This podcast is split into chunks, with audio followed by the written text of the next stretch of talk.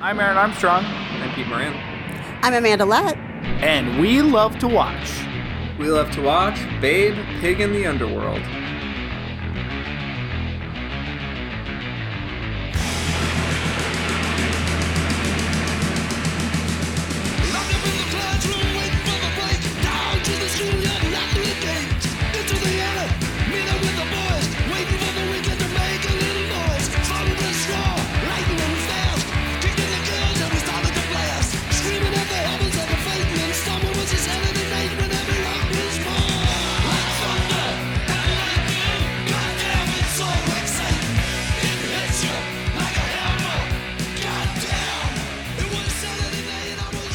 Hey, Pete. Hey, Amanda. Hey, How are you guys doing? pretty good. Long time no t- chat. Yeah, it's been a while since you've been on, I feel like. It has. Tell me what n- is going on new with you all. Um, well, I have been trying to find your Skype address so I could send you a message asking you to be on the show for about two years, year and a half, something like that. Uh, yeah, excavated some ruins. My my uh, house uh, rapidly aged. My first house I lived in rapidly aged uh, through time, became ruins. Uh, Mhm. And then I had to hire a team of archaeologists. And after yeah, about a year Yeah. digging, we uh, we found your uh, Skype name. Is that why your daughter's like- named Maya? Yeah, yeah, You interesting. Found her yeah. in Mayan ruins. Oh, yeah, God. it uh, both both rapidly aged from uh, on a, a geological standpoint, but also uh, transported to a different location. So I'll tell you, the flight price to find your Skype name, Amanda, has really set Mhm. my family back Oh, quite a bit. You know, it was all worth it in the end, though. But you're a doctor, right? I'm a doctor. I'm a So doctor. So you're a doctor, so you you should be able to reimburse us. only if my funding. I say through. us because I've been charging all the flights to the We Love to Watch business account, and let me tell you, we're getting a lot of calls. and earning a lot of frequent flyer miles. Uh, no, I specifically did not set up a SkyMile account at any point. That's how they track you, Amanda. You know better than that. Well, Amanda, why don't you quickly introduce yourself to the audience? We'll do a little reverse thing where we'll introduce you and we'll talk about the month. But go ahead. Uh, Wow. so oh. Ah, so I'm Amanda Lett. I was a former mod uh, on the Dissolve uh, Facebook group. Um, I thought you I'm meant for a second that you were a former mod as opposed to a former rocker. Yeah, now she's a rocker. and now I'm a rocker. Former mod, current rocker. current rocker. Um, I definitely don't have the mod haircut anymore. Um, you know, they make you get rid of that when, when they kick you out of the, the mod squad. Um, and, uh, I am currently living in Houston and I work at the Museum of Fine Arts here. It's actually called Huston. yeah, fun fact. yeah. um, that, that doesn't really fly down here. They're, they're That's very why I'm not there. That's why you're not here. Amanda's like, look. I've pronounced it all the ways, and they're very specific. About They're what they're very doing. specific here. Um, I was Very required to go through a test before I got my driver's license. It was very rigorous. Amanda, you drive a car? Um, I do. The room box? I, I do drive a car. I mean, I feel like knowing how to drive a car is is kind of apt for today's topic. Oh, absolutely. Well, it's well, it's Well, for half of it. Yeah, for half. Actually, can you drive a train? If you can you drive a train? Well, I mean, I, I can Awesome. drive a stick, so maybe I can drive a train. I don't know. All right, Amanda, can you talk condescendingly to children and shoot at them? Oh, sure. Oh, yeah. I can do that. Yeah, she worked at a museum. I'm assuming that's all she did. Do you know what school group tours are like? Uh, do you is your one joke like this is our art and it's fine? Maybe one joke. No. Yeah. You, can you try No. that tomorrow at work if they're still at work? Um. Oh. You know, go on. No. oh. Okay. We're not going to talk about disease in this house. The only disease I've got is Mad Max fever. Oh no. I've yeah. I've got March Maxness. Uh. Yeah. Because there's no Oh. more March Madness. Uh, there is no more. yeah. March Where we love to watch. We're mo- we're a movie podcast. Pick a theme. We do movies over the course of that month. around that theme. Sometimes it feels like we knew the future a little bit when we pick a theme. like this month, we're in our third week of March Maxness, the only thing that rhymes with March Madness that you're gonna get. Um, all March. Uh, we're going through the Mad Max movies. We did Mad Max, we did The Road Warrior, and now we're doing the kind of like odd one in the group, the one that has a varying degree of reputation, depending on who you ask, or probably how you're feeling on that day. Mad Max Beyond Thunderdome. And I want to sidebar very quickly. So it was just two weeks ago, Peter, that uh, you and I were talking about the movie Mad Max.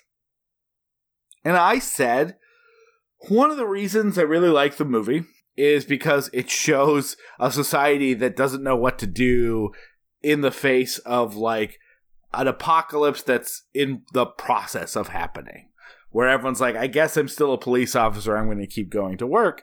And it does feel weird that that's what we were talking about in relation to Mad Max two weeks ago. And now that's a conversation I've had with people quite often 14 days later.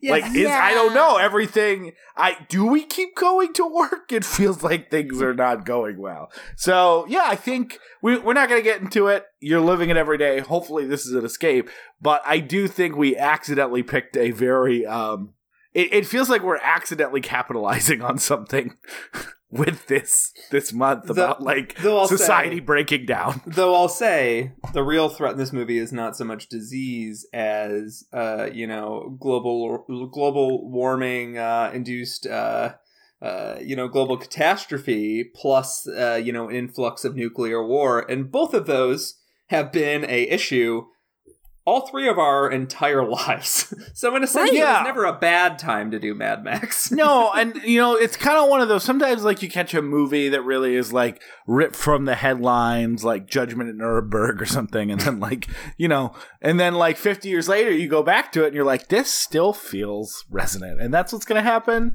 uh, fifty years from now when all the ice caps are melted. They're like, yep. I'm listening to this on my Walkman or something because technology goes backwards. Um, as I understand it, it's not that you'll be using old Sony, Wa- Sony Walkmans. It's that the people in the post-apocalyptic wasteland will invent a music playing device that plays cassettes. Hey, cassettes are making a comeback. I've seen them at a whole bunch of shows lately. Cassettes are coming Why back. Why not? As someone who does buy vinyl, I have to say this movie gets a one out of five uh, on that scale because Oh, there's for a sure, character who uh, uses a, a, a vinyl record as like a, a almost like a toy on the end of a stick, um, and for some reason they have like a piece of like thatched thatched uh, material covering just the label part. Like some sort of mossy greenery. Yeah, yeah. And then as soon as they put it on a record player and they get the record player going, the thing plays like a dream. It's it's pretty crisp sounding. It's not wobbly, despite the fact that that record was warped to shit.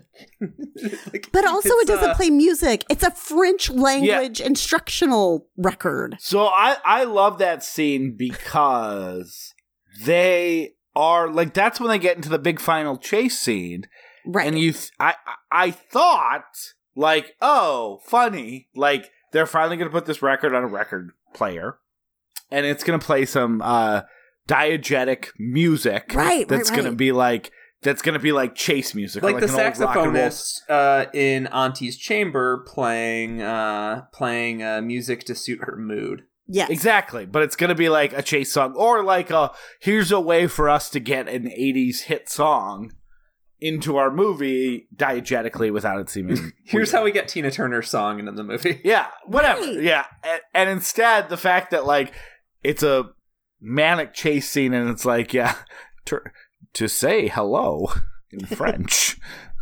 It's like, oh. Also, like I gotta say, when you're in the Mad Max apocalypse, uh, is always important. Learning new languages, or at least beginner l- new languages, is probably the least important part of your education. You can literally never use that. Right. No. You're I- in I- yeah. Australia. yeah. It seems to be mostly differing accents in English. Yes. you got Tina Turner English. Uh, you've got uh, Australian English. You've got Charlize Theron English. Uh, Right. End of list. Oh, you've got broken uh, children or uh, Lord of the Flies uh, children English, which is pretty annoying to listen to. it Oh, would just be you'd be walking around the wasteland going like bonjour and people would be like what the fuck did you I just know. Hit that dude with a rock. Hit him so and you'd be fast. like, yeah, Oh. hit him so hard, and then you'd be like, "No, it's hello in French." What is French? What is They'd be French? Like, Let me get my record player. oh no, they're killing me.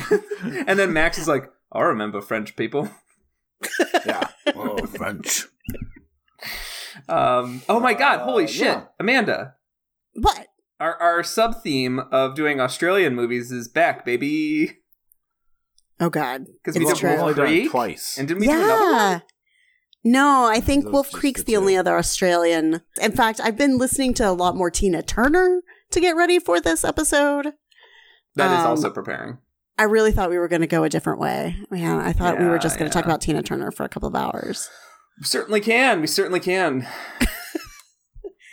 I, mean, you know, I mean, that lady has been through a lot, including Uh, being in this uh. movie and wearing that wig. That wig was terrible.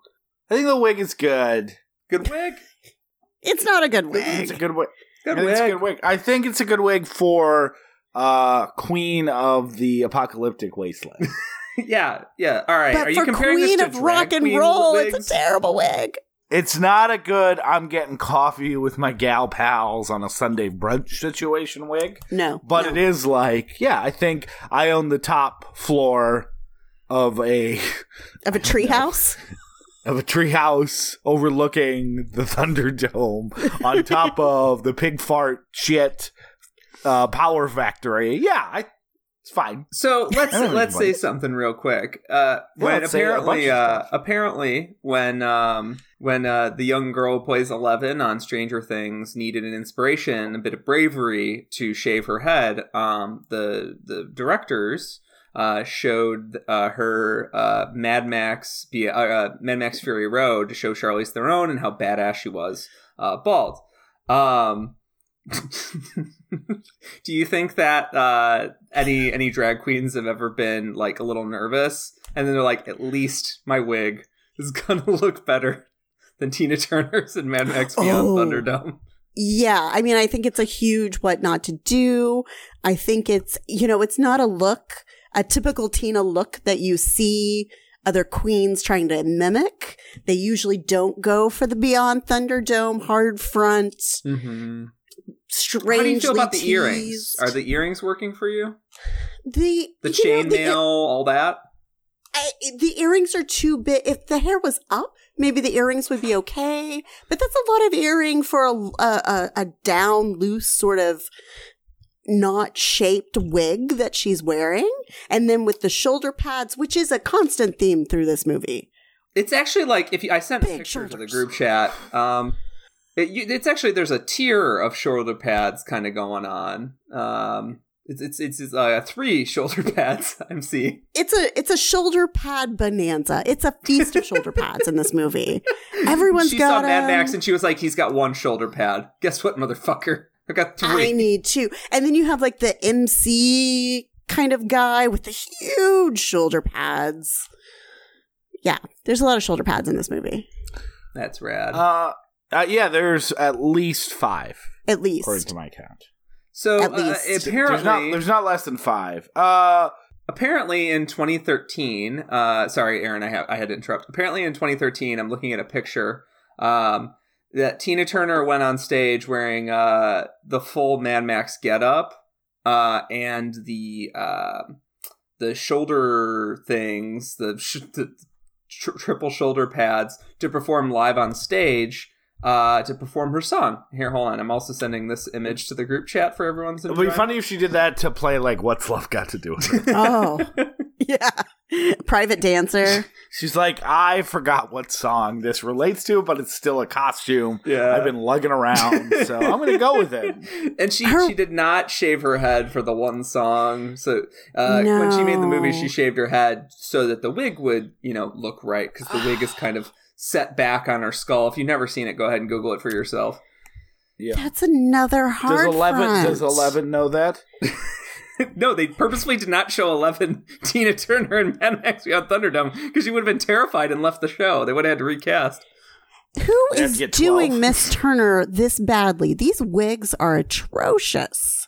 All right, but isn't it cute that she came on stage with this like It is. fake That's lovely. wig? And wig to sing? technology had not really advanced that much by the time this movie was made. And But she in 2013 she should have she should have known better. yeah, you know, like I said, the wig technology is still lagging behind. I think. I think it's like there was there was prime wig technology when like you know 1700s everyone's got a wig. Right. Like that was when I think people put craft into wigs. the peak now- wig. Yeah, it's you know it's just one of those things that like artisanship is really Yeah. taking it down. if you were in England in the 1700s, you had a wig or a Tory. Oh god. Oh boy. Um. So this movie, Yeah. George Miller What- what didn't want to make about? Mad Max Beyond Thunderdome. Oh, The or Mad Max Beyond Wigs. Beyond Um, I just watched a bunch of Tina Turner music videos, and I happened to get to the one from Mad Max. Uh, is, is there a movie associated with this? No. Uh. Yeah. Well, that music video was directed by George Miller, who directed half of this movie, which I forgot.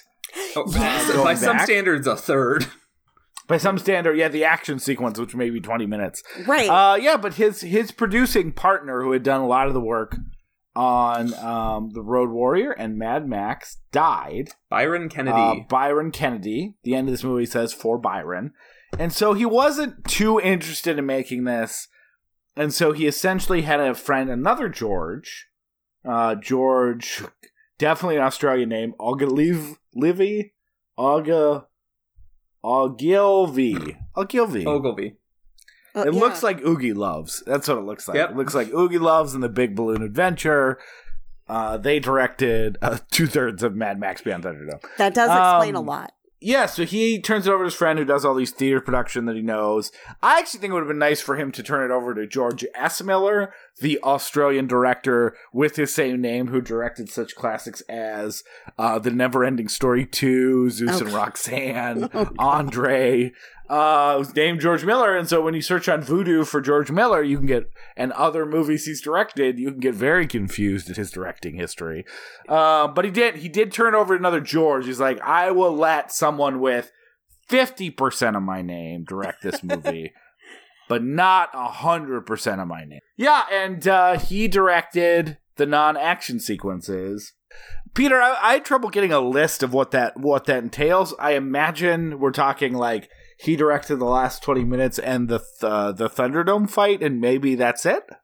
Yeah, yeah. It, it, it sounds like essentially he was in mourning. He needed help. He called on an, uh, a fellow Australian he could trust, and uh, he was like, "I'm willing to come in and do the sort of trademark Mad Max action scenes." Or in his head, he was like, I just don't have the emotional uh, elasticity to sit and do like first unit, sitting with the actors, making sure their performances are prepared, kind of stuff. Or maybe he didn't. He just didn't. Maybe he's basically like by saying he's like a co-director. That's just a fancy way of him saying like I'm an assistant unit director. But George Yeah. Miller would never at that point Maybe in his career saying, become "Look, uh, we- assistant we don't- director, right?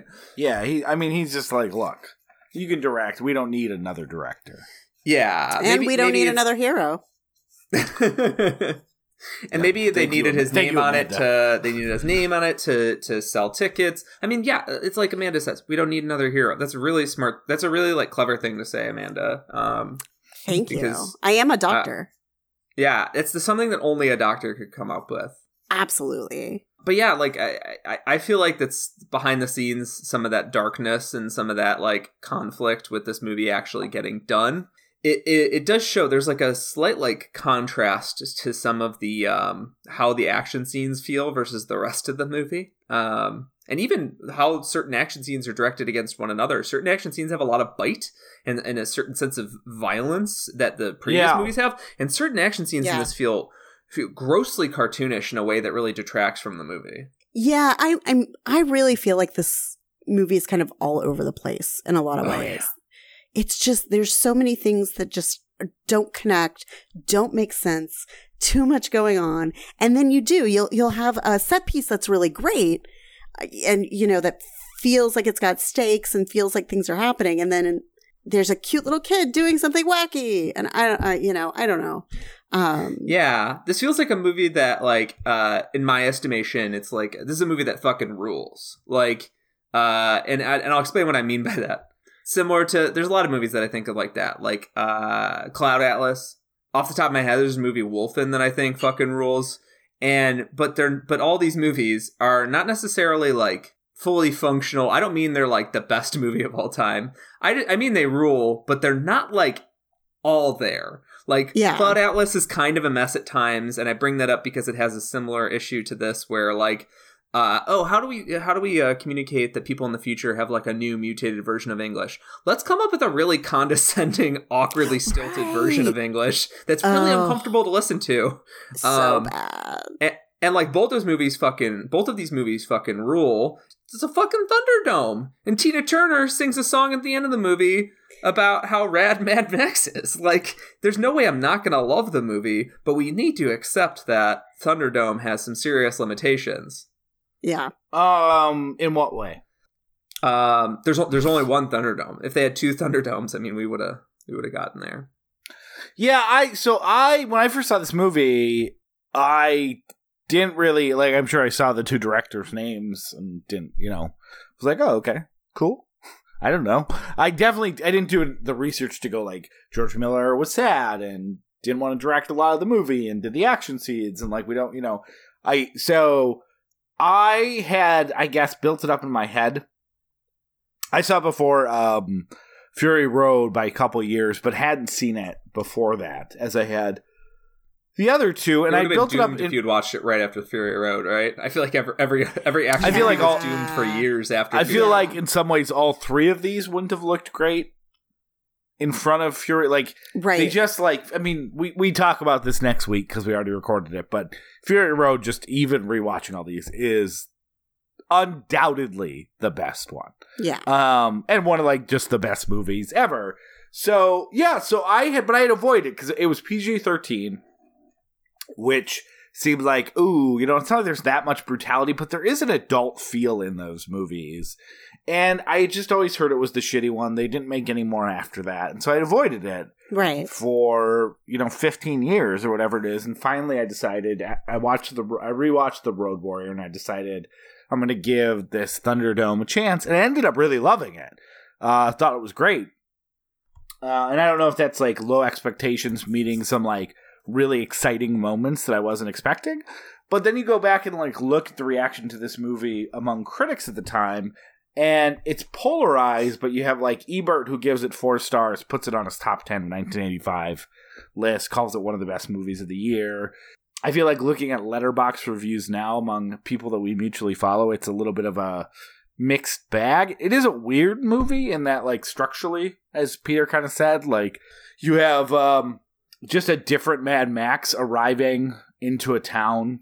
Um, and then you, you like it really has defined three act structure, right? Oh yeah. where where they're where it's not just defined it's like almost like vignettes. Like here's him in the in the barter town. Here's him with the kids. Here's him trying to make an escape. So yeah it's a, it's an odd movie. It's one i still very much enjoyed watching. My wife watched 50 minutes and then was like i'm done with this and went to bed. Uh she really she really likes fury road and she's like oh i'll watch one of the other mad max movies. Did not care for it Yeah, Um, she left Molly before was meeting not the really children. Into it either. Um, she didn't hate it. She was like, yeah, "It's good, it's good." But at the end of it, she was like, "And then he did Fury Road." Yeah. Right. Uh, yeah, it's, it's a little bit of a change. Uh, but we can talk more about that in the movie proper. Before we do that, Amanda, what have you seen this movie? Have you seen this movie before? What's your history with the Mad Max movies in general? Um, so I never, I, I was not like a huge Mad Max person. Like it was just not, for whatever reason, it wasn't necessarily a thing that I really remember either growing up with or kind of coming to as a teenager. Um, I do have, I, and watching it again, um, I was like, okay, I, I remember these visuals. So I remember seeing it, you know, I was probably like six or seven and, and was in the room when it was on. So I wasn't like watching it. I was just in the room. So there were certain scenes where it's like, oh yeah, like this visual seems very familiar. I do have these memories. Um, of course I remember the Tina Turner song and like the, the visuals of the video. Um, but like Mad Max lore, all of that is not something that I've ever really been particularly into. Um, so I mean, obviously I've seen Fury Road, um, but it- you know, I'm just sort of like a casual Mad Max a- aficionado. Uh, so so you're you're you're a filthy casual. is what you're saying. Yes, absolutely. So you felt nothing when his wife died. It's fine. I mean, it's it's story. Amanda started salivating. She was like, "Finally, he can become who he's fated to be." Yeah. Oh God. Or oh. she's like, finally, he can be mine. Oh, God, Mel, No. Mel Gibson. Oh. Ugh. Ugh. Sporting some mighty fine Braveheart hair in this. Oh yeah, I was going to Yeah. say that. He's, it's, he's getting his hair ready for Braveheart a full Yep. decade earlier, whatever.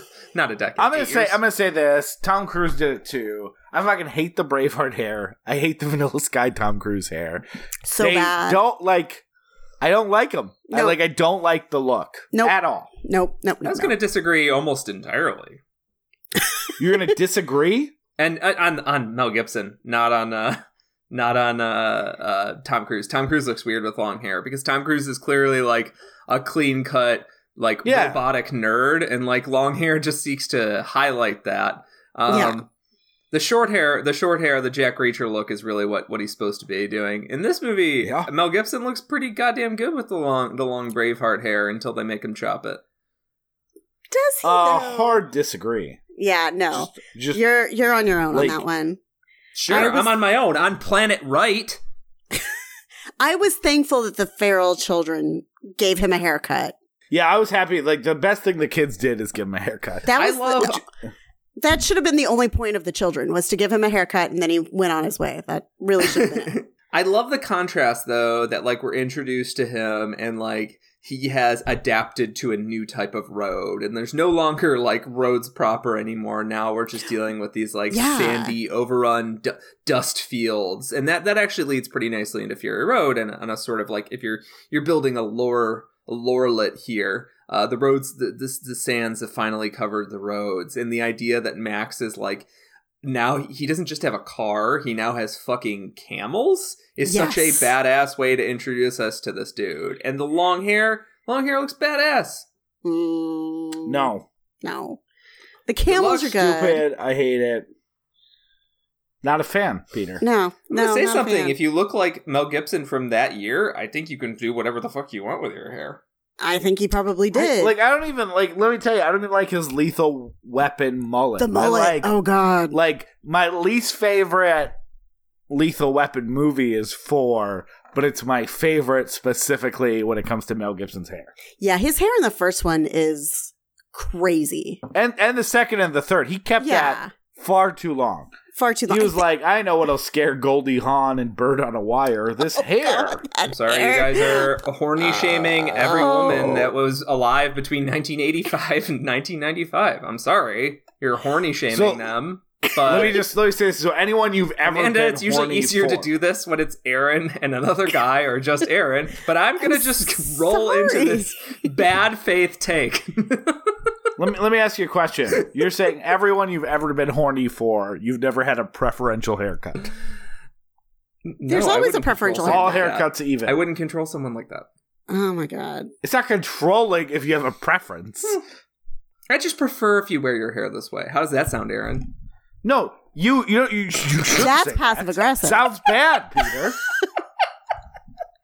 what you should say is nothing and go sometimes be more horny than other times. Uh, Aaron, if you could get whatever haircut Tom Cruise has in uh, Ghost Protocol, um, that would just really work better for me. but right, like Ghost Prote's hair is better than Mission Impossible two hair. Mission Impossible Oh, two hair is not good. No, it- Of course, it's it's not it's, good. terrible. I'm not saying Yeah. longer is better. I'm just saying in the specific case of Mel Gibson. But Mel Gibson literally movie, like it looks oh, good. it's so bad. No, okay, let's it just. never looks good. Peter no, wants another to hour. have No, Mel Gibson. doesn't look good. Um, he likes anyways, the- so- Mel Gibson circa Thunderdome. like I it. get it. oh, is this the part where we mention Mel Gibson as a huge monster and then we just No, leave it at that because it. we cover We it, it all all in the our Lethal. Weapon It's episode? fine, yeah. We cover Oh, it all I- there. I mean, and then we I- covered again in, in Maverick, and we we mentioned it the last couple weeks. yeah, yeah, he's a monster. Yeah, I just I've been talking up Mel Gibson. I felt for my own moral moral Oh, yeah, standing. yeah, I yeah. Oh yeah, no. If we out. wanted to do a bad faith back to you, we could just be like, "Oh, interesting that a monster turns you on." Peter. you we're learning like so much about you. Hair better. I didn't say whose hair. I said I we were Chris learning a lot about you, Peter. And it's yeah, not all yeah. pretty. That I'm uh, have complicated feelings. Uh, complicated feelings about um, men before they became monsters. Uh, Have you ever grown your hair that long? Uh, never, never like uh shoulder length. It feels You never did shoulder. I did shoulder length. It was big when I was three. The mullet was big when I was in third grade. I did. I didn't know that's what I was doing was a mullet. I just thought I had long hair, but I didn't. I just had like a you know tail in the back. Did you have acid wash jeans? Uh, I don't think so. I wore Oh, sweatpants acid wash exclusively through sixth grade, so I did not. Acid wash sweatpants? I was all, all Oh, sweatpants, God. baby. Amanda, The more pockets, the better. Amanda, Yeah. fashion line with me. Acid wash sweatpants. You in? oh God, no. Do you no, think no, the sweat? Do you think the sweatpants survived that process? the, sw- the sweatpants are the problem there? Acid wash is coming back too. It's All right, I coming got a guy. He's got a lightly used vat of acid. He said he said the Joker fell in there like a decade ago. No, we'll just stir But- it really well. It'll be fine. uh, I heard if you dip your pants in there, your pants come out and have uh, interesting ideas about social justice. If my That's how you describe Mel Gibson. He has interesting ideas. no, that's how I about social- describe the Joker. Oh, And I thought that was just that's a- how you people describe who were the Joker. wash. Oh, I'm- the Clown Prince of Crime. Uh, Amanda, did you have something to say that wasn't what Aaron said? No, I'd no, like to hear that too. I really don't. I don't know if I'll ever like have to- anything to say ever again. Uh, I need to I need to crank up Amanda's volume because I feel like us two uh, loud assholes are talking over. her. Oh, Uh, This here, is I'll turn- definitely a coronavirus episode where our minds are elsewhere. We're just yelling at each other about a hair. yeah, yeah. So, And jeans. So yeah, uh, Mad Max Beyond Thunderdome. Have we said the name of the movie yet, or just said Mad Max and Thunderdome? No, we said I did the whole where we love to watch it in the theme month. It was at the beginning. Sorry, I was taking a, a coronavirus kit. Um, And trying to try to assemble a test kit because no one in the states can. yeah, yeah, yeah. oh, Um, someone someone's got to be able to put these together. I have the cheek swab part down, but after that, I'm kind of lost. You don't do cheek. It's nose. That's what. That's your problem. Oh, Mm, ow! Sorry. uh, yeah. So, so do we want to You want- transition? I don't know. Yeah, let's transition. Yeah, smoothly and Im- almost imperceptibly. So transition seamless. All right, well, let's do let's talk- do this really let's do this really smoothly. Hey, Aaron, do you want to play a song right now, and then we'll come back and talk about the movie some more? I'm just gonna play tones, just to. It's gonna be like the, the the forgetting Sarah Marshall thing, but sure, Peter. Or like those number conceptually stations. and directionally, I agree with what you're saying. Uh, this is wild. Yeah, let's talk about Mad Max Beyond Thunderdome. I Already cut you out. That part's not gonna be in it.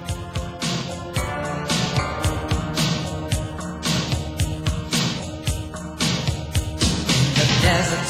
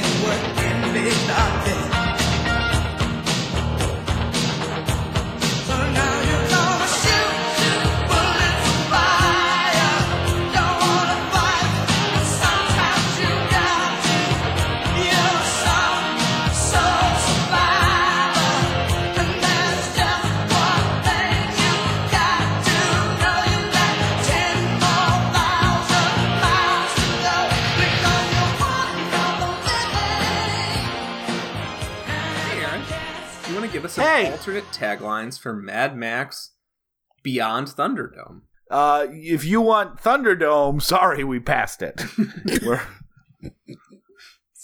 You missed it 100 miles to the. You got to go. But you got to go back a long way. Actually, what'd your GPS say?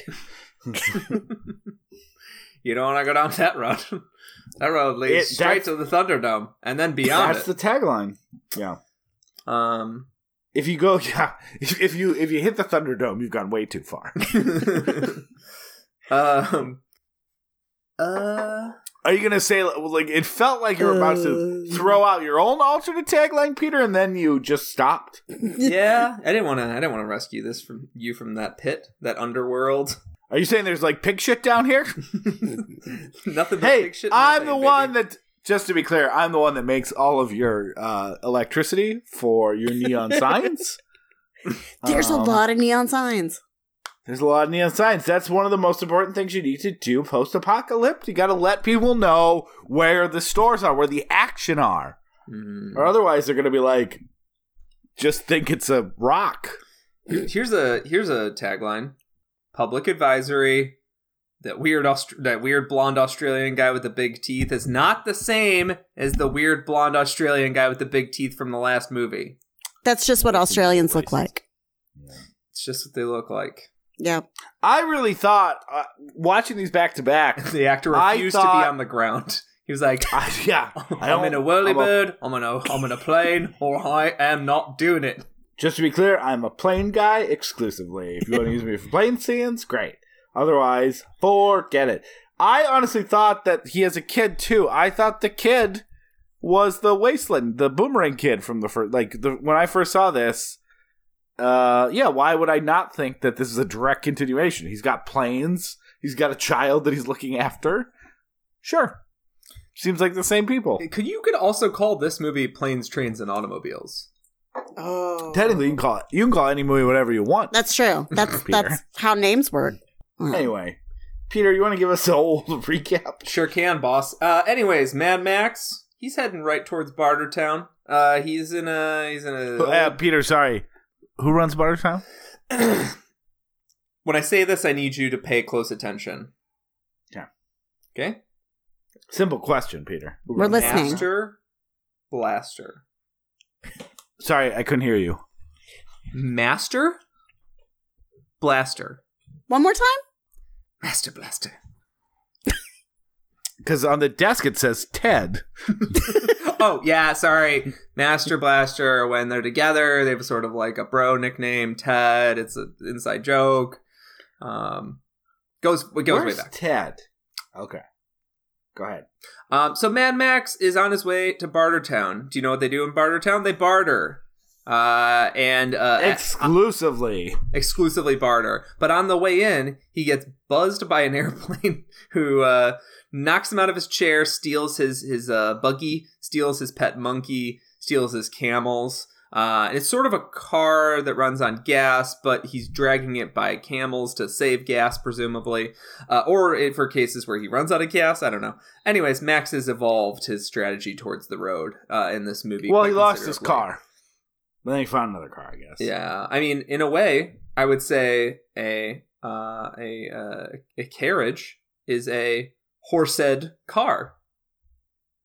Mm. That is how it's commonly referred to. Mhm. I mean, if we're gonna call cars horseless carriages, And I do that all the time. as you would uh, in in good old Houston, Texas. I'm literally never looking for the horse because I know based on the common name that there won't be one. Mm-hmm. It's horseless. It's horseless. You know, There's I no never look at the fender of a car and I'm like, oh, there's no ah. That's why there's no horse for a reason. Um, but this is actually a cameled car, uh, if you will, and we are currently eight seconds into the movie. so, uh, Max This is going to be one where we get to the end and that's the end of it. yeah, so Max gets his shit stolen. He follows the trail into Bartertown, and Bartertown is sort of a cutthroat, uh, cutthroat uh, p- Fallout type like society. They have strict rules. They have a Thunderdome that you can uh, challenge people to fight in. Well, we'll be back to that in a second. Um, and beyond that, uh, and also in town, there's a uh, sort of uh, fanatical leader, uh, charismatic leader, I should say, named Auntie, played by Tina Turner. Um, so when we refer to Tina Turner as Tina Turner, you won't be confused. and Auntie uh, makes uh, makes Max an offer. Says, "I'll get all your shit back for you, but you got to defeat my rival." Her rival is all together now. One, two, three. Master, Master Blaster. Blaster. Oh, Thank you, Amanda, not Aaron. Um, so Master Blaster, uh, he he he, from Auntie's perspective, he runs Underworld, which is the the methane fueled methane fueling station underneath Bartertown, where they have pigs. They process pig shit into methane fumes, and that runs the lights, uh, runs all the engines and everything in uh, Bartertown and without without that, uh, Auntie's kind of useless. Uh, she she people have grown accustomed to this town because of the electricity. Um, so Max challenges the uh, the Master Blaster to a fight. He discovers that the before the fight, he discovers that Master Blaster has a weakness.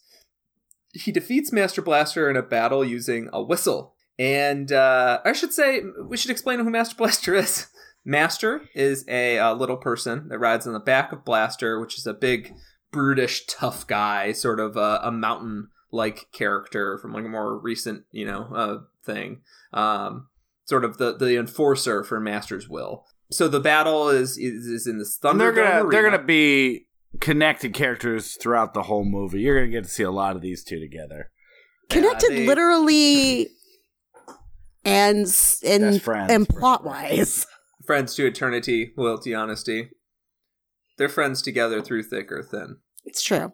So the so Max uh, challenges Blaster to help out Auntie to get his own shit back, um, and he uh, he defeats Blaster with this whistle trick.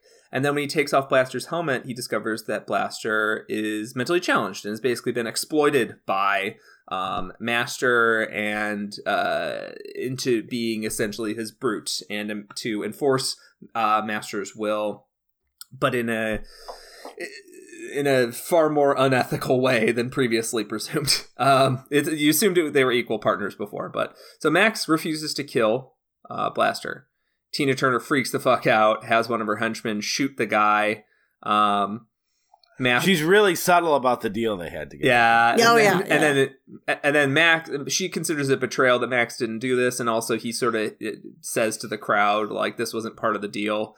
Master uh, reveals that you know, uh, I'm like he had more affection for Blaster than it previously was assumed, and uh, yeah, so uh, Blaster's Blaster's dead. Master has been uh, imprisoned for the rest of the movie by Tina Turner because he's the brains of the operation. He knows how the gas works. And then um, Max is subject to another one of their strange punishments, uh, where they spin a big wheel, and on that wheel uh, it has a number of punishments. And one of them is essentially uh, a special form of exile called uh, gulag, uh, which is weird because that's like already a already a word. Um, so It's, uh, a diff- it's a different one though. yeah, Only so many. is this the one that Stalin did to millions of people? Yeah, I, I Uh-huh. don't think he put uh, fiberglass giant heads on people. Stalin was a big game show dude. He's Yeah, like, I mean, maybe. Spin the wheel. That was a c- common Stalin quote. He would Mm. say that, didn't he? I mean, he said it in Russian, presumably, but Bulsnetsky the wheel. For our friends in foreign lands. Devati Vrashat Kolesko. Feels like what I said, but go ahead. Uh, so uh, Stalin would put fiberglass heads on people, uh, turn them uh, backwards on a horse, and send them off into the desert. Um, without uh, you know, with a, a, a strange stick with water on it that's like doomed to spill over. Um, it, Just it seems accept it. elaborate. Accept it. Seems elaborate. It's Oh. excessive. Yeah. It's also a wasteful of a horse in a post-apocalyptic society. But Yeah, anyways, Max survives that, gets rescued by some ki- some chillins. Uh, they're all Lord of the Flies children living in this beautiful sort of gully, and Max sees it as sort of an idyllic place, but he's confused by these children, and they tell I him was they're- I was too.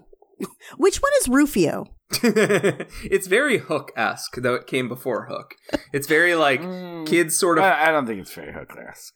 Like in except that there's children and one adult. You mean that they're all swinging on ropes and they've come up with stupid, their own stupid little language? and- Exactly. I think that's just Aust- hold on. I think that's just Australian. I think that's just I think that's just like post-apocalyptic Australian plus there's no society slang. I don't I don't think you can blame the kids for that. And as someone who has seen Hook quite a lot to this day, I I don't think that the Hook kids invent all, that much of their own slang. They got bangarang, but that's like it. What else do they got? They don't say other. They don't, they don't see like a mermaid. and They go, "There's a flipper flapper." They call mermaids. It's fine. And they sort of idealize they idealize uh, Max as a figure uh, to a, a almost comical extent uh, in one reveal. But Do they, you think the Do you think the boys in Hook idealize Robin Hood or not Robin Hood? Peter Pan? They hate him. They think he's an asshole. yeah, and then they Isn't he though? worship him. No, at the like that's the end. They're like, "Oh, I guess you are Peter Pan." Oh, I'm sorry. I'm gonna go that, fly I'm sorry that the character arc doesn't match up one to one. That means things aren't in any way similar, Aaron. They're aesthetically very similar, and they come from a similar vein. That's the entire point of the show is comparing stuff to. I guess so. Here's my thing. I'm not trying to make Peter weirdly upset.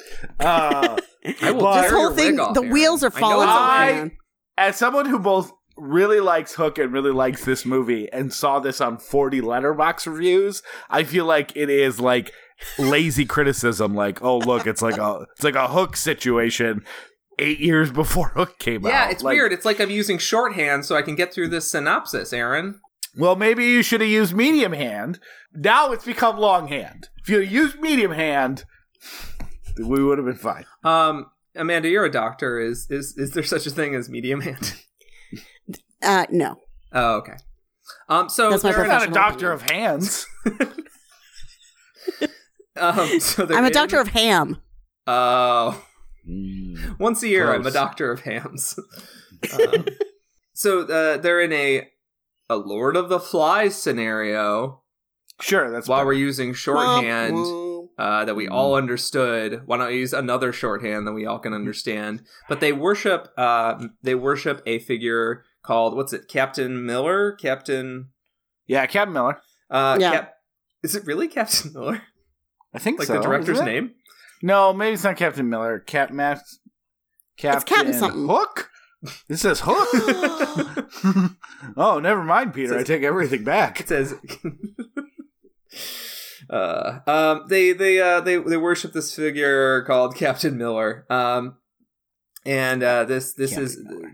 They live essentially in the shadow of this crashed uh, 747 plane. Um, and there was a carvings in the wall. Um, and so all these these kids that can um, speak English uh, but poorly, um, they all just they all have a sort of cargo cult attachment to this crash 747 and this inscription on the wall and they sort they form a a, a, a sort of religious movement around this idea of this Captain Miller, this Christ-like figure that will come and save them all by by lifting up this crash 737 or 747 and uh, flying them off uh, to a promised land. Um, very sim- very uh, traditional sort of deliverance, uh, you know, myth.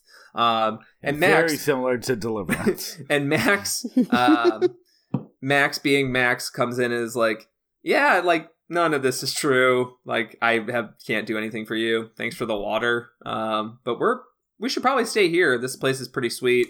Max is even like, Max is pretty much like, "Yeah, fuck my stuff. Like this place rules. Like the water's Yeah. clean. Like you you found a place. That's what everyone's looking for. You're you're set. Right. You're. Exactly. So um, Max, and then Max uh, breaks all of them, kind of uh, breaks all of them their their hearts um, by refusing the call to action. Um, and half of them refuse to to accept it, um, and they try and go off in the desert. And the other half are, uh, you know, becoming more pragmat- pragmatic and realistic and saying, all right, well, this place is pretty cool. Like, let's stay. Uh, but the ones that go off in the desert sneak off in the middle of the night. Um, and Max goes after them to rescue them. And by the time that they rescue them, they're out of resources and they have to go to Bartertown to go back. Now, this is where it gets kind of weird because they decide they're going to steal Max. This is where it gets weird. This is where the plot gets really weird because not only do they decide they're stealing Max's truck back, but then they don't actually steal his truck. They steal someone else's truck. But they also Yeah. decide they have to steal Master from Auntie because I guess this town isn't allowed to have gas. For some reason, the movie uh, sympathizes us with Master in the last act.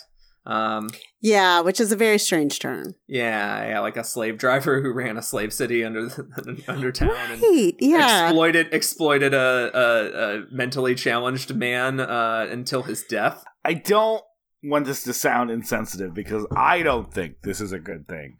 But I feel like there is a little bit of like, well, let's get all the short people to one team. There is something going on there. There is Yeah. some sort of jo- like probably insensitive joke going on where they're like, we, He'll fit in great. Yeah. Because same height. it almost feels like. It almost feels like it's uh, the sort of shorthand that uh, that uh, Gilliam used in Time Bandits, where he was, where he was like, "Well, this is a joke. Just by looking at a short person, it's funny, right?" Yeah, yeah, it definitely feels like that. It doesn't feel like that so much in the first half. No, no, no. Master is first- very imposing at, in Yeah, the first yeah. half. right. Yeah, and then the end, he sort of joins the gang. Um, uh, for you know, serving serving some purposes to get the hell out, and also he's been humbled by no longer being um the owner of Bartertown. Mm-hmm. Uh, and the uh the gang steals a Who train. no longer runs Barter Town? Gang Master steals- Blaster. Uh, well, No sorry. Uh, who uh, who owns Bartertown? I was I was gonna say who no longer owns Barter Town. who has renounced their ownership of Bartertown? Master Blasters Yeah. that no longer has Barter Town. Yeah. Who retired from their status as owner of Bartertown? Who put in his two weeks notice? Here's a gold watch. I left Bartertown in the, the will to my children. uh, Miss, Who's being dishonorably discharged? Mr. Blister. Um, so Mr. Blister instead sounds like a uh, ointment that cures your blisters. uh, it's just a guy who's Oh got a no, not another blister! Don't worry, kids. It's like an animated person, probably five years ago, voiced by T.J. Miller. Unfortunately, God. and they are in fact the owner of Bartertown. TJ Miller's probably really excited to get that Mr. Blister gig now. he needs that scratch. he needs it. Um, but yeah, so uh, they they go on the road with uh, a train. Um, they steal Master. Uh, Tina Turner says, "Kill them all. Let's let's go. Let's go after them." Um, the tra- there's a big train battle that sort of feels like an er version of the some of the uh, convoy scenes in Fury Road.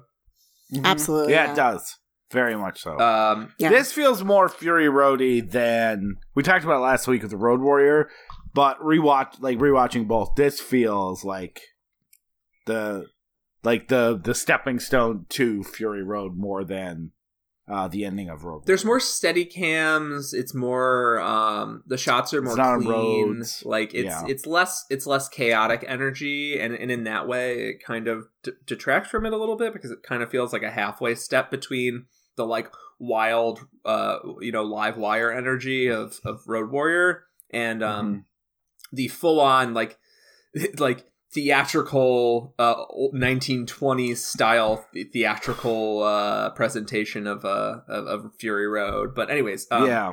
without getting into value judgments let's uh let's let's let's finish this up. So there's um there, there's a big battle um a lot of uh auntie's men are kind of foiled in their attempt to uh to you know uh, take the crew. Um they run into the the pilots from earlier the little kid and his dad and um during this max gets his car back during the fight or you know after the fight. And then um essentially there's a moment where max needs to sacrifice himself. He's too heavy to be on the plane. Um the way the math works out though i feel like it's like a matter of 30 pounds because they trade out max for like a 12 year old don't know. Yeah. Yeah. yeah but whatever. It's fine. It, it makes movie movie emotional sense where it's like You think they kept that record player? that's what they needed we can only keep Max or the Victrola. What do we I want to do? learn French. He's like tuck and roll. um, but yeah, so they I don't know why they didn't get rid of the slave driver and throw him off the fucking plane Um, anyways, they really wanted him to not go back to Bartertown. They uh, the the kids go off on a, uh, on the, the plane off into the sunset. We'll get back to them in a second. Max makes a sacrificial move to drive his truck at the oncoming uh, the oncoming uh, Auntie's army. He fucks up one of Auntie's men, uh, one of Auntie's trucks, and slows down their convoy. Um, and then crashes and looks like Auntie's about to execute him. And then for some reason, she's just like, she says, "Ain't we a pair?" I have no, Yeah, I have no. no. idea what the fuck the ending means. And then she's just like, I- "That was fun. Whatever. I'm going home." Like Yeah. to my I Yeah, was- honestly forgot. I was like, "Oh shit, they have this conflict. He doesn't get on the plane." I'm like, what? What's the? uh What happened? It's like, well, toodles. You know what could have You're my boy, that? Max. You know what could have Yeah. fixed that? See ya That- wouldn't want to be ya. Yeah. You know, you know what could have fixed that is if Auntie is like, I want to keep the town together, I want to keep the town together, but in two scenes she confides in Max, like two different points. Earlier she confides in Max, like, what I really want is to leave and go back to the road. I loved being a creature of the road. And Max is like, no, society is better. And it would have strengthened Yeah. both of their characters because Max is now seeking out you know the comfort of a society but he's stuck in sort of this like poisonous barter town and she is in control of barter town so to sp- well, master blaster, blaster is arguably in control of barter Town. honestly, how how dare you? Um, but she's arguably, uh, I don't know, the, the, the treasurer, the comptroller of Bartertown. Um, so, and so she, and, and if she like yearned for the road, I would have been like, oh, Mad Max going to war with her gave her like a, a thrill of the road. She's, she's got her pack. She's just to go off into the sunset too, to, to, you know, continue her, her path forward. Instead, it's like, she seems like she wants her town to be active. She doesn't get her guy back and she, uh, doesn't kill Max and uh, I don't understand Auntie at all as a character. Uh, and then uh, the kids fly off into the sunset, and they go back to Sydney, which is uh, a ruined husk. But they that it's th- them deciding to light the fires and rebuild the city of light on their own. I don't disagree with any of that. I think all that stuff happens. That took That's- forever to yeah, get through, that but it is stuff a complicated happens. movie because it's not. It doesn't have clear. A, You're B, like describing three movies. Yeah. And I think that's my problem with it is that there are so many distinct things going on that don't hang together at the end. Yeah, it feels like they ran, it feels like they ran out of money or something. They were like they were, they were like, well, we were supposed to have this big sequence with Max and and Auntie having a conflict, and that would explain why the ending is that way. Or and also like the fact that the movie does feel this is a P, this is a PG thirteen. This is the first PG thirteen uh, Mhm. Mad Max movie, the only PG thirteen Mad Max movie. And the the sort of uh, the, the the sort of lighter touch that they bring to this, the more comical touch to it, at times feels like it completely compromises the stakes of the movie. Like the action scenes Yeah. feel very neutered at times. Yeah, and I and I feel like a lot of the comedy comes in and you're just like Oh, yeah, I guess that's funny. I don't know. It, it, it, there were times where especially um especially on the train with the little kids and master where it just didn't work and the jokes just I, I don't know. It, It obviously this got a movie knowing didn't work smile for out of me. me. You're right. Like it didn't get it didn't get a chuckle out of me pretty much ever, but it did get It me a, was a sort yeah, of but like, you're like, like oh, that's kind of clever. So I'm gonna like the jokes are bad. Although I do like the the joke um Chekhov's record being uh the most useless record that could possibly like I think that's funny. Oh, that scene's amazing, and it, and it's like that's that's the Mad Max weirdness. Like, and and the Yeah. fact Yeah, that right and- before this big storm, there's a moment where it's just like kids quietly playing with a record. Is like this sweet little moment. Is George Miller. That, Yeah. That's that is the that is the Yeah. as weird as that scene is, and if you're annoyed with the kids by now, like yeah, it probably is annoying. I wasn't annoyed with the kids at that point. I actually got less annoyed with them the further away we got from um, Fern Gully. Um, yeah, the the Fern Gully bits were all that was a lot to take. yeah. And raised so many questions that they didn't answer. I guess like I don't know. I like the cargo cult thing, which is something that if you've never read up about is very inter- like I I remember I I probably it's probably been like 10 years since I first was introduced to like this idea of uh people going onto islands and leaving and then Right. you know Yeah. these cults that rise up around them. So it's not all that fleshed out. I just think it's so short. Like the amount of time that they're in Kidville is I don't know 30 minutes, 25 minutes. Like it doesn't feel that long before they're off on their mission. Like what Yeah. I think is what so my biggest problem with this movie, and I really do love this movie. I, I well love is a strong word. I really, really like this movie.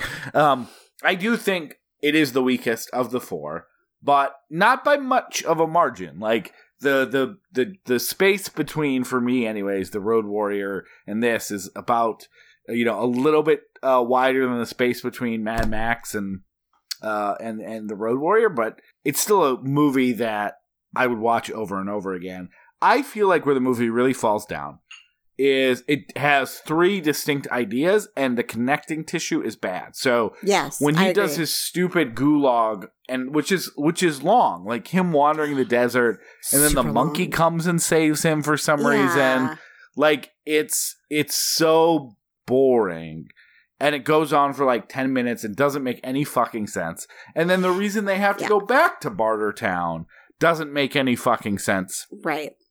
either and is like this like once they're escaping Bartertown i like yeah there's some dumb jokes but like i think those action scenes are kinetic. I fucking love them like as much as i did the first time i saw it. But like i feel like it's where the movie sags is the connecting tissue between Mhm. acts that it just does not have a grasp on. And then once it gets into the act i'm usually pretty into it. I, I yeah the cargo cult stuff the kids I was kind of joking a little, Peter, in the in the recap because I feel like people go, "Oh, Mad Max with kids, I don't want to see that," and then like that becomes an eye roll, and now it's a, like a joke about the movie. And I'm not, I don't, I don't mean to sound offensive about it, but it is like, I, like I, I actually I think they did something interesting with it, and I do like the idea of like all these kids forming this like society that's a little bit separate from all the adult societies and stuff like that. And uh, you can say it makes no sense in the world, but sure. Like I also kind of like that. Like, Can I jump in there real quickly? Sorry, hold on to your second thought. Um, Okay, yeah. the way I think about that is I'm I'm with you. I like the kids stuff, and I like that that's um, that's part of it. The way I think about it is as an adult watching Return of the Jedi, where um, I actually was I surprised myself that like I I didn't dislike the Ewoks. I actually found the Ewok stuff pretty charming, um, and I liked it a lot. Um, whereas I turned at age ten or something, and I was like, Ewoks are stupid. Like the sort of the sort of meme about this movie is that the kid stuff is stupid. The meme about Return of the Jedi is that the Ewoks ruin the movie. But that's not. I don't think that's true about either movie. I think that Return of the Jedi and Beyond Thunderdome are both, in my mind, compromised by other stuff. Um, and while I like both movies, they're compromised by more key directorial, like nuts and bolts, how they decided to execute scenes and how they decided to edit scenes together and, and how Yeah. the character dynamics work, like stuff that's harder to pin down. Yeah. And so it's easier to pin it and just say, I didn't like that movie. Like, what are you pinning it on? Well, the annoying kids. I didn't like the movie. What are you pinning it on? The Ewoks. So sorry, continue your point. I just wanted to jump in there because that's I think about them as Ewoks, where they're not actually the bad part of the movie, but it's the easiest thing to pin on the problems of the movie on. Yeah, I guess that makes sense. And uh, yeah, I, seeing this, like you mentioned the Ewok, it's true. Like I went through that stage a little bit too, right? Like Return of the Jedi was probably my favorite when I first saw them. Not because of the Ewoks, but because I like the opening Jabba scene. There, there was a phase in my life. I think we've talked about this before, where like by definition, sequels were always better. It was just like, well, yeah, the second one, third one's always like the more movies you make, the better they get. Yeah, it's a weird Um, kid fallacy that like operates. That's in obviously true. yeah, yeah, and like that became true later on with the Fast and the Furious movies. But basically, what I was was a soothsayer predicting the future. Um, yeah, I guess I. So I didn't see this one though till I was an adult, right? Mhm. Uh, as where the Return of the Jedi, like like Return of the Jedi, and then I kind of bought into the Return of the Jedi and Ewok suck sometime in like high school and junior high, and then when I did a rewatch of them when Shauna hadn't seen them before Force Awakens came out, I ended up kind of going like, I think I like Return of the Jedi slightly better than Star Wars. uh, that's kind of where I came down at, like, because it is like the opening stuff is great and it is a really fun space adventure movie. Like the biggest criticism is that Han Solo has nothing to do, which is 100% true. But yeah, I didn't see this till I was like, you know, till five, six years ago, six years ago. So I didn't have like the kid eyes watching it and I didn't go through the rejection period. I'm like, I like this. This is interesting. I They know about cargo cults. like that's that's kind of where I was at. I actually watched this as a kid, and I just remembered something when I was watching it that I didn't like it as a kid, but not because uh, it felt kiddie to me. Um, though a lot of stuff when Mhm. I was a kid was rejected by me because it felt like it was kiddie to me. Um, Yeah. I didn't like it because all the kids stuff, like I had trouble understanding the accents and the weird Yeah. stilt, the Australian accent plus the goofy way that they talk. That's pretty annoying. Um, I, I- don't think all the kid stuff is bad. I actually think it's a genius way to, to make this movie I just about think they do that. Sorry, sorry, but like they do that in Fury Road too. Like all the wa- we talked about that. It like, works in Fury Road too. It feels so much more natural. But they're doing this like they're doing the same thing, and so I guess it doesn't bother me as much. I, I felt it felt so much more stilted and awkward and and try. It felt embarrassing to me when they're doing the the uh the Lorlet explaining. Um, and I didn't mean to interrupt with that, but I'm just saying like the kids stuff. The kids stuff in this, I think you're you're right. Like this is a. I don't think the kid stuff ruins the movie. I just think that it has. Um, I have some issues the way with the way it's executed. Um, and I, I but uh, yeah, surprisingly, when I was a kid, I thought that the I think it was just because I couldn't understand what the fucking people were saying. I, can I can understand what anybody in Bartertown was saying, but the kids, the Australian accent, plus like dropping articles and sometimes verbs, was like, wait, what? Well, and I and I think my main problem with it is it it, it isn't the kids. I'm I mean, it's goofy, but I I think it makes sense story wise. I just those connecting parts Mhm. don't hang together. So it's like, oh, he's in Bartertown. Oh, this story's over. Now he's with these kids. Oh, wait. Now we've got to figure out how to get him and the kids back in Bartertown and then and then out of Bartertown and then what are we going to do? And it it- feels like it it just feels like especially that last the the last act is just like oh crap we have all of this stuff. How do we put this all back together and make it make sense? And then we have an ending that isn't an ending but y- you know it's so I, I think for me um again like i hadn't seen it in probably 30 years. So seeing it again like those were the frustrating moments for me where i was like okay you're going here why are we going here what are we doing here and i agree like the the gulag scene is way too long like i get okay it's moses wandering in the desert Mm-hmm. Eh, you know, like I get it. You don't have to belabor the point, you know. Um, and then you know he's finding these children. It's I I don't know. Th- there was a point where I was like, yeah, yeah, yeah. How is this hanging together? It's not hanging together, and I I feel that's it's not it's not the world's fault. Like I, this, obviously, this is a world that I'm interested in. That I I I want to see how these stories play out. But I just I wanted it to make a little more sense. You're right. You know? it, it feels it feels disjointed in a way that like probably is a result of its production being Oh, it has to essentially be. yeah, Yeah. like as Aaron said, they they a- a key member of the crew died. A close friend of George Miller's died.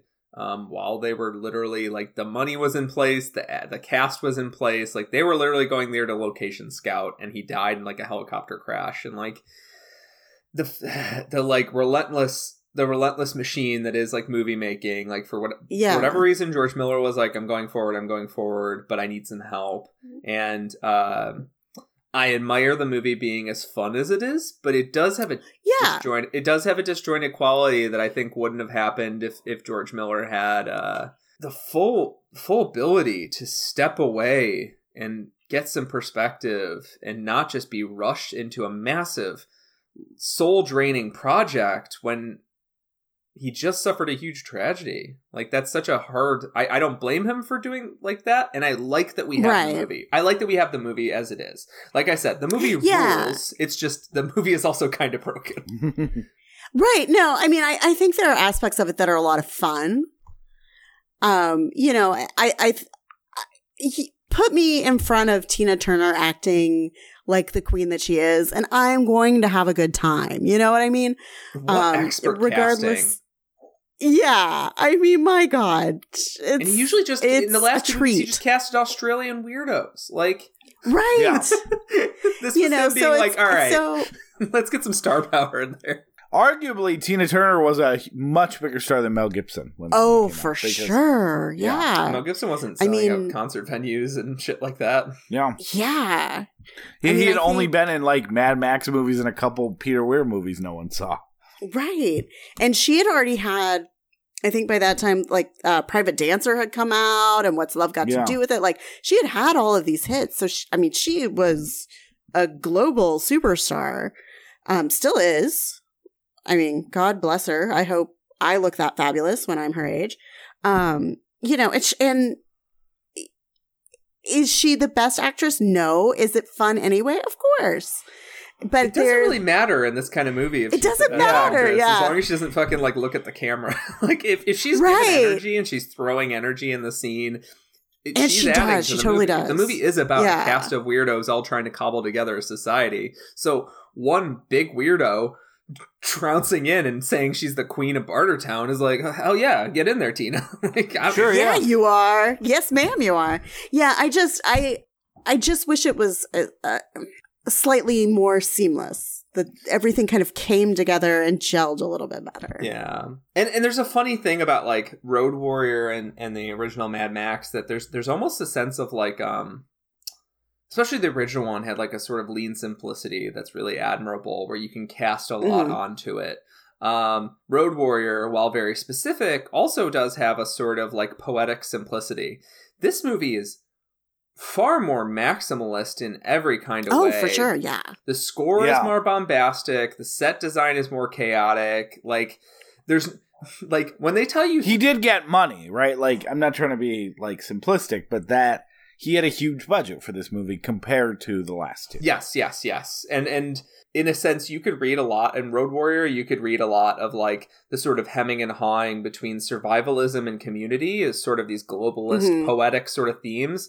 In this movie, because it's disjointed, I'm like, well, what does Thunderdome represent? I'm like, Thunderdome Right. represents Thunderdome. I think Thunderdome is Yeah. one to one with Thunderdome. With I think the, the concept it's representing is the idea of subtraction. Two men enter, one man. one man so it's a movie about math. It's pro math Yeah. Uh, Um, see, and I just can't get behind a pro math movie because you like art. because I like art. Let's talk about the fucking Thunderdome, all right? How does someone train for Yes. Thunderdome without entering Thunderdome? I I don't think know. you had to have been a gymnast in your past life. yeah the the whole all of the the rigging and you know it reminded me uh, of those people who do like the aerial ballet stuff on the like ribbons Yeah, yeah, Except- the, yo- the aerial yoga or whatever. Yeah. too. like it's all. except i was worried that someone was going to get tetanus Oh, they did. I mean, oh they what are had you to gonna do? but I, I love feel the idea like- that it's a crate, it's a cage that they can drop weapons in Yes. and all that. But the um, that uh, there's a sort But, of it's- but you got, but the one rule is you got to put the weapons up high. yeah There's a jankiness to this that, like, I think is uh, pretty apropos to a lot of the action sequences. Like, there's a sort of co- co- comic-y jankiness where, like, um, it, it, it, I, I just feel like I'm watching like a lot of chaotic energy, but not a lot of connection, right? Like, I don't. yeah There's only a, it's only at the end of the fight when they've split off the the rubber bands that are holding right when they're finally on the ground And then they're on the ground, Oh, and I- I'm like, George Miller knows how to shoot this, but them flinging at each other, like, he doesn't seem to know how to make that exciting. i feel like it went on too long Man, like har- I, I feel to your hard point disagree. It's so oh see awkward. there's the, this there's this thing where I, I forget how many times Gib, i mean mel gibson in quotes um like flips through the air to dodge the attack like three or four times doing the exact same move over and over again that it was just like okay you could have done that a couple of times and it, you know now it's just getting silly So I, this probably doesn't necessarily help my point because it's kind of funny. A little bit of uh, hy- hyperbole from our favorite critic, Roger Ebert. oh roger He called, so he, he loved this movie. He said the Thunderdome scene was the first really original movie idea about how to stage a fight scene since we got the first karate movies.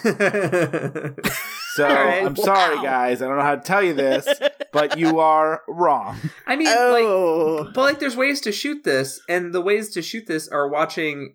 And, and Aaron, you're gonna hear me compliment a Marvel movie here. any Spider-Man movie, even Amazing Spider-Man movie. Like you, Well, I wouldn't this- go that far. Well, Like- that's why James Cameron couldn't get it made then, Peter. just didn't have the technology. Like the didn't, have, didn't have the tech. you can at least like understand even in the bad spider-man movies you can understand the, the sort of dynamics of his web slinging and all that and this I, I just feel like i don't the scene ends and i don't understand any connection points of the scene or what his limitations are or like the, the, the physics of the thunderdome are very awkward to me but i will say the scene is not is not bad it's it's just that it's not as uh badass as uh the subtitle Beyond Thunderdome uh would suggest. Yeah. Because the only time that I'm really scared or anxious in that scene, or like I don't know what's gonna happen, is uh when Blaster grabs Max and Max can't get away because that's essentially them not being on the ropes anymore. Uh, right, yeah. and then when they finally get off the ropes, I suddenly I'm like connected. I'm like, oh, I know the Mhm. physics of what's going on. Mel Gibson or a stunt guy is gonna have to swing that big fucking hammer, or you know that that all that all that stuff kind of kind of makes sense for me. But the physics Yeah, of the there's a scene don't work for me. Right. It, I think once they're finally untethered, there there's a reality there that feels like there are stakes when they're just Uh. sort of you know jumping up and down in gigantic sort of those baby bouncer things. It feels a little more Feels great. Love it. circusy. I'm glad that you liked it, Aaron, because it does I feel do. it does feel really Yeah. it does feel really original. And I was like, yeah, it when I s- does. And I will admit, when they pulled out the big seats, I was like, oh, wait. I was feeling really confident in Max's ability. what is he going to do? What is this shit? Like, I was thrown Yeah. off in the same way he would be. I really like the way it's not just about like the Thunderdome, right? Like and being strapped to it. I like the way it does almost make use of the entirety of the 3D space in a weird way, like in a way that you're not expecting. You see it, and it Yeah, just looks like, oh, that's the Thunderdome. It looks like a fragile cage made out of balsa wood.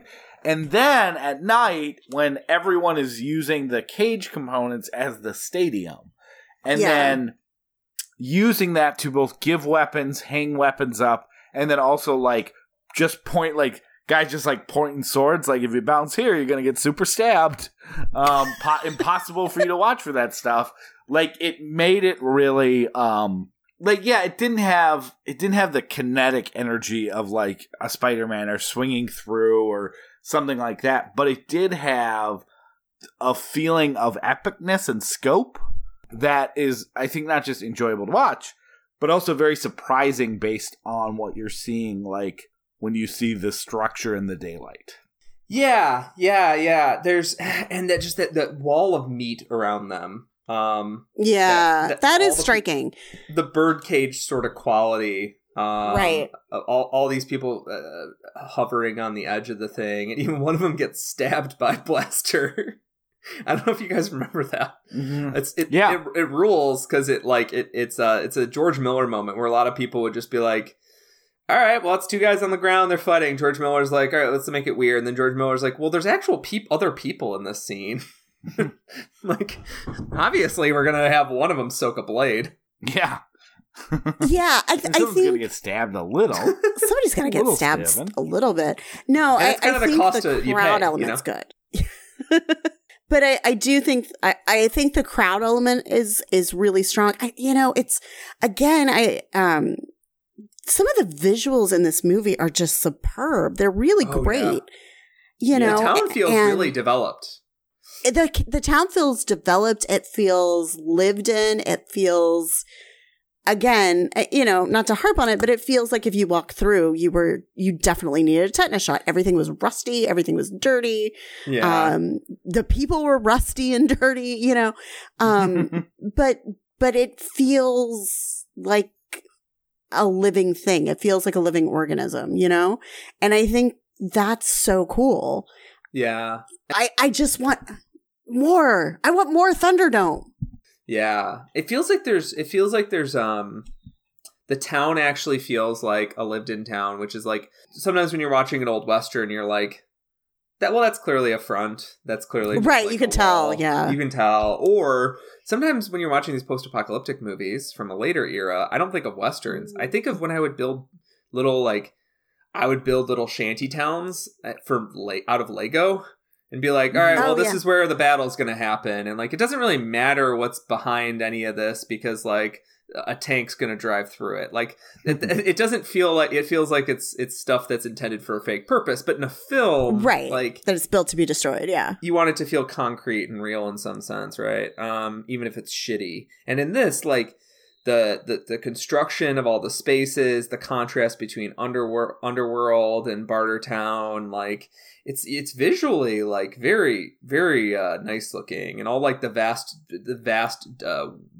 desert photography is gorgeous. Like Yeah, absolutely. I don't know if Miller ever had a better shot than what he had in Road Warrior. Um, there's a scene where Mad Max is on top of a cliff watching over the the oil riggers, um, Mhm. and all of the uh, all of uh, Humungus's gang is driving away, and you could see um, the horizon line and like it's westerns combined with like the end of the world imagery, and it's like it's I don't think George Miller ever had a better shot in his career, even in Fury Road. Like it's just insanely gorgeous. But in this movie, like there's lots of these wide open desert shots where you're just like he reveled in this. Or excuse Oh, me, George absolutely. Ogilvie probably was reveling in it. Yeah.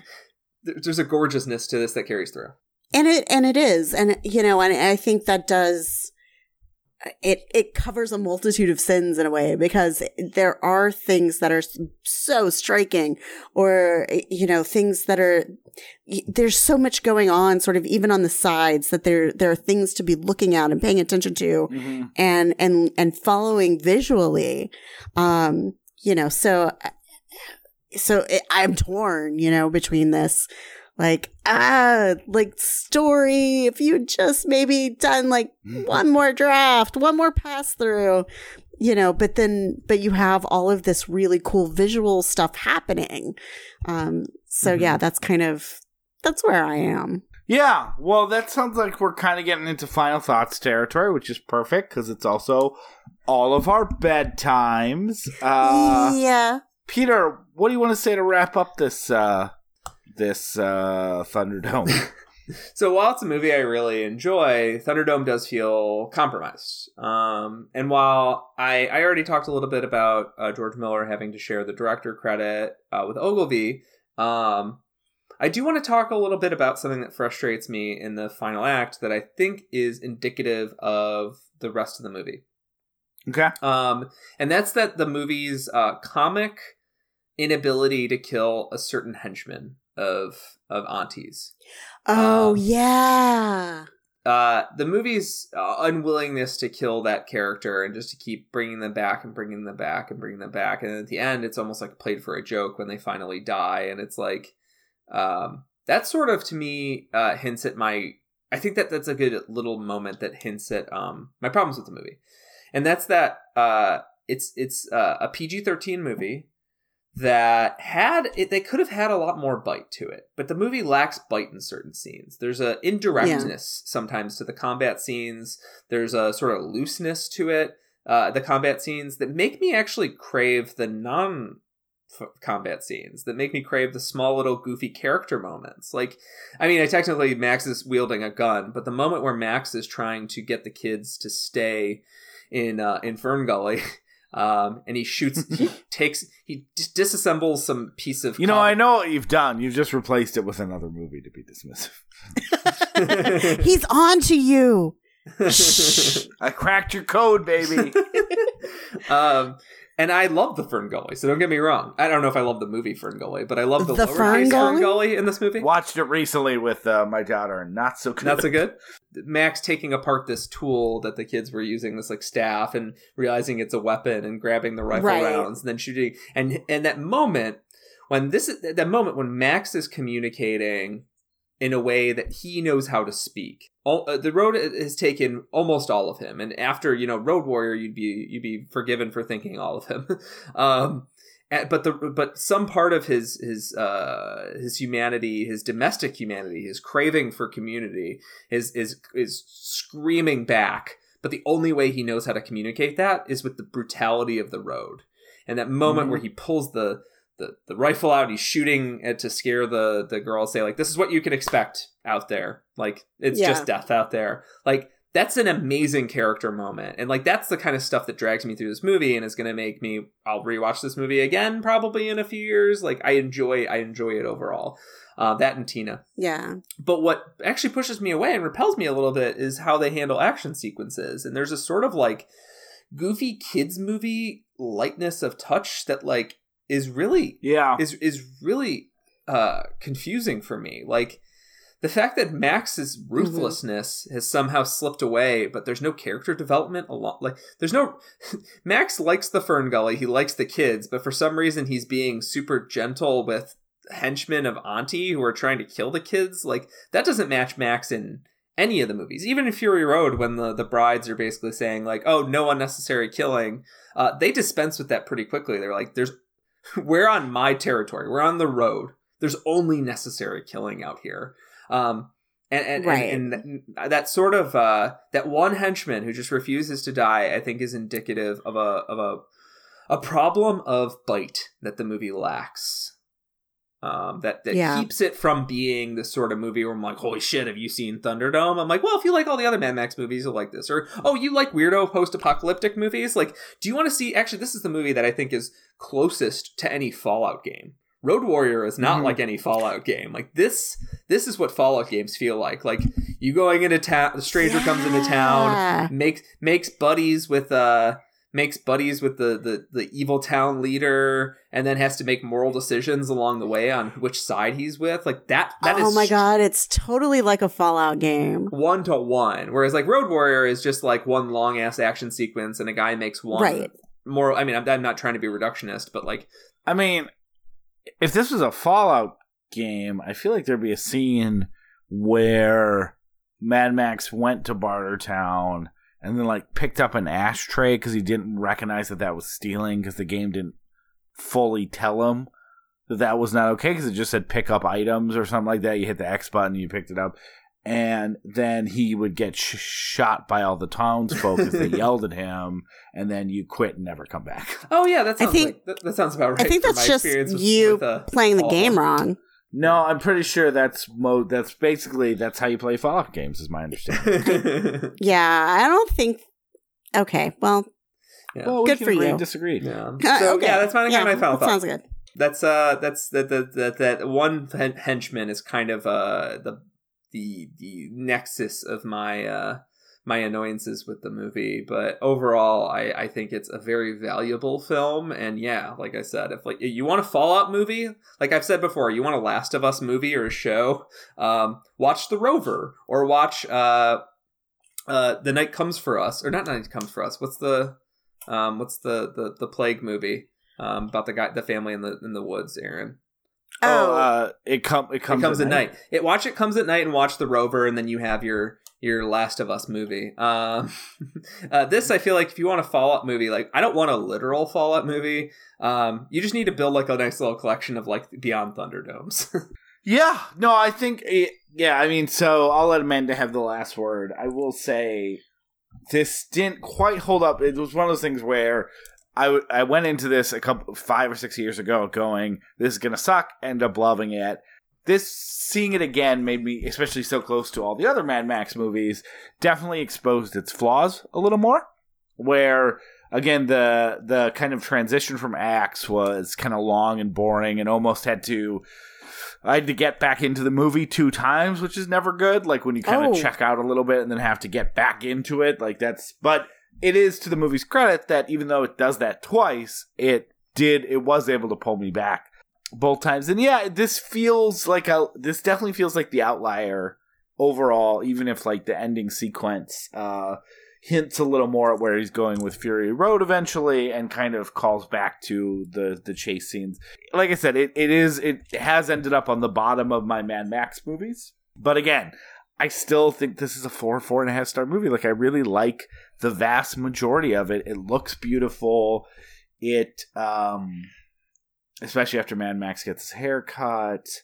Um, So much better. it- if you like the Mad Max movies, like this is more of that. And also I do like that it it feels different. Like it really does feel like we're not making we're not redoing the Road Warrior. We're following Max down the path in the po- post-apocalyptic Australian wasteland, and I think I think that is admirable, even if ultimately he finds a better way to succeed 30 years later.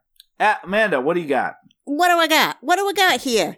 Yeah, I th- I think um there's a lot there's a lot to like. I th- I think you know, I love this I love kind of this idea of like this Bartertown system that's got this weird sort of you know pig shit underground that's keeping it lit up Yeah. like Las Vegas. You know, I, I, I, you know, and it's ruled by this badass lady and like, I want to know more about her. And, you know, I, I feel like, and even like the kids, like, where did those kids come from? How did they, how did they find sort of this Mhm. like little idyll- idyllic, um, you know, kind of valley that they're living in? You know, there, those are, those are two strong stories that I want to know more about. Um, and I think I think they really raise some interesting possibilities about what's happening in this world. Um, you know, I just, I like I said, I just wish there was more sort of connecting those two pieces, or yeah. maybe fleshing those pieces out more. You know, and and maybe they don't end up belonging in the same movie ultimately or something like that. But, um, you know, I, th- I think there, there are strong elements. There are definitely strong visuals. Um, and I, and I do think there is sort of a, a glimmer, especially in that last, what, 10, 15 minutes or so of, of what's to come. You know, we just didn't realize it yet. But, um, Yeah. you know, so I think overall for me, eh, it's a it's fine. Like if it's on, I would probably watch it. Am I go- would I seek it out? Probably not. Um there there's a lot to like. Um I just I, want it to be more than it can give me. And so and so that's kind of where I am. But I do also want to say I'm very proud of us. We have not made a Tupac joke. Um, so I'm, I'm very proud about that. Um, Uh, Peter and I have been in the chat. Have you not? Oh, been okay. looking? oh, I haven't been looking. Um, you know, um, none of us said, can't we just get beyond Thunderdome? You know, so I'm really proud of us tonight. I'm, I'm. You know what? I'm glad you ended it with being proud of us because usually I am proud of us, and I don't know if this is a good episode for for us to be too proud. But I mean, we're proud to have you on our guest. You did a great job. Peter and I have some stuff to work out and about how we feel about Hook. But otherwise, Yeah, I you guys really- like- yeah, I do feel like we did a good job. Peter, any any final thoughts on the job that we did tonight? uh, I think uh, who owns Watchtown? Who owns Watchtown? Mm-hmm. Who The owns Watchtown? Who uh, watches Peter the and Aaron own Watchtown? Watchtown. Yeah, it's sort of a Oh. mix. Like we've got sort of a uh, like a Oh, I see. Partnership fi- thing. legally, I think it's 50-50. Yeah, just sort of part- We- We've never inked all the contracts, but yeah. I think we can work something out. like probably. if we ended up, If up there's going an to odd court, penny, who gets the odd penny? Like if I think one of us would get we love, and the other one would get to watch. oh, I see. I see. So yeah, if if if we ever separated, yeah, just one of us that that could be a fight. Like, do you want to be the we love podcast or the to watch podcast? I have to, bad names for a podcast. both bad names for a It podcast. only works when we're together. Amanda, do you have anything to promote? Um, so if anyone is in Texas, uh, uh, in Houston, and feels like getting out and about, um, the Norman Rockwell show that I co-curated will be uh, up until March 22nd.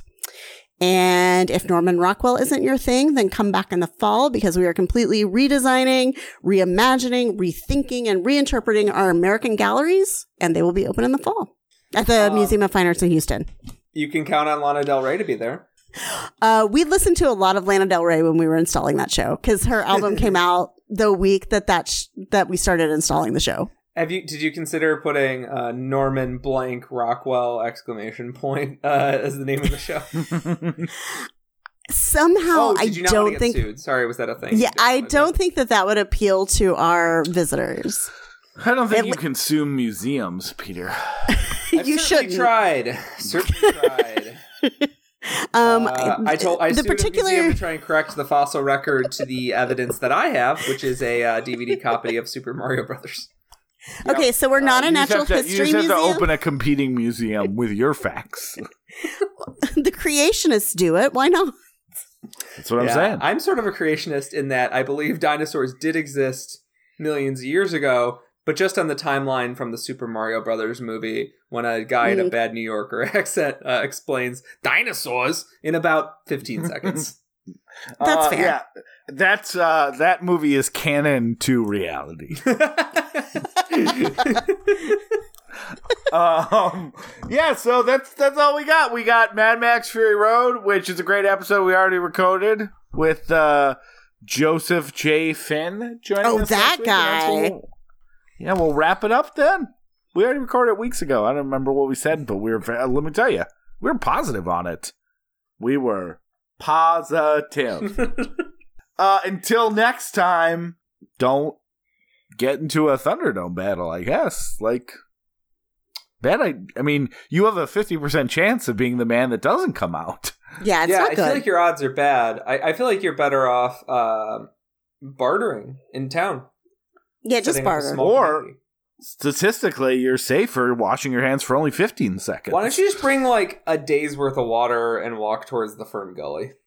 Yeah, just stay in Fern Gully. go be a god to a bunch of random children? Oh, Yeah. that That's got what- weird. Stay Gully. Yeah, it got super weird. Like, do we want Mel Gibson there? I seeing the know. children? See, I that's think a I think thing. actually everything worked out great. Where him and Tina Turner give each other finger guns and go about their business. uh, good night. Good. Good night.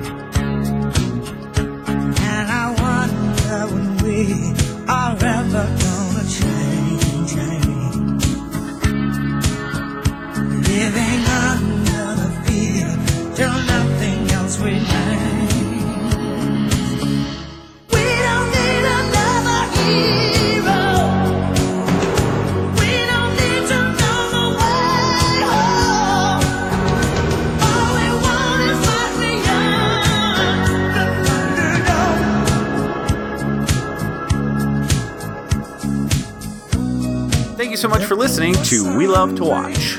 You made it to the end, hopefully you liked what you heard today. And if you'd like to hear more, please go to patreon.com slash we love to watch. And if you can chip in a few bucks, that would really help us keep the lights on and keep us moving forward.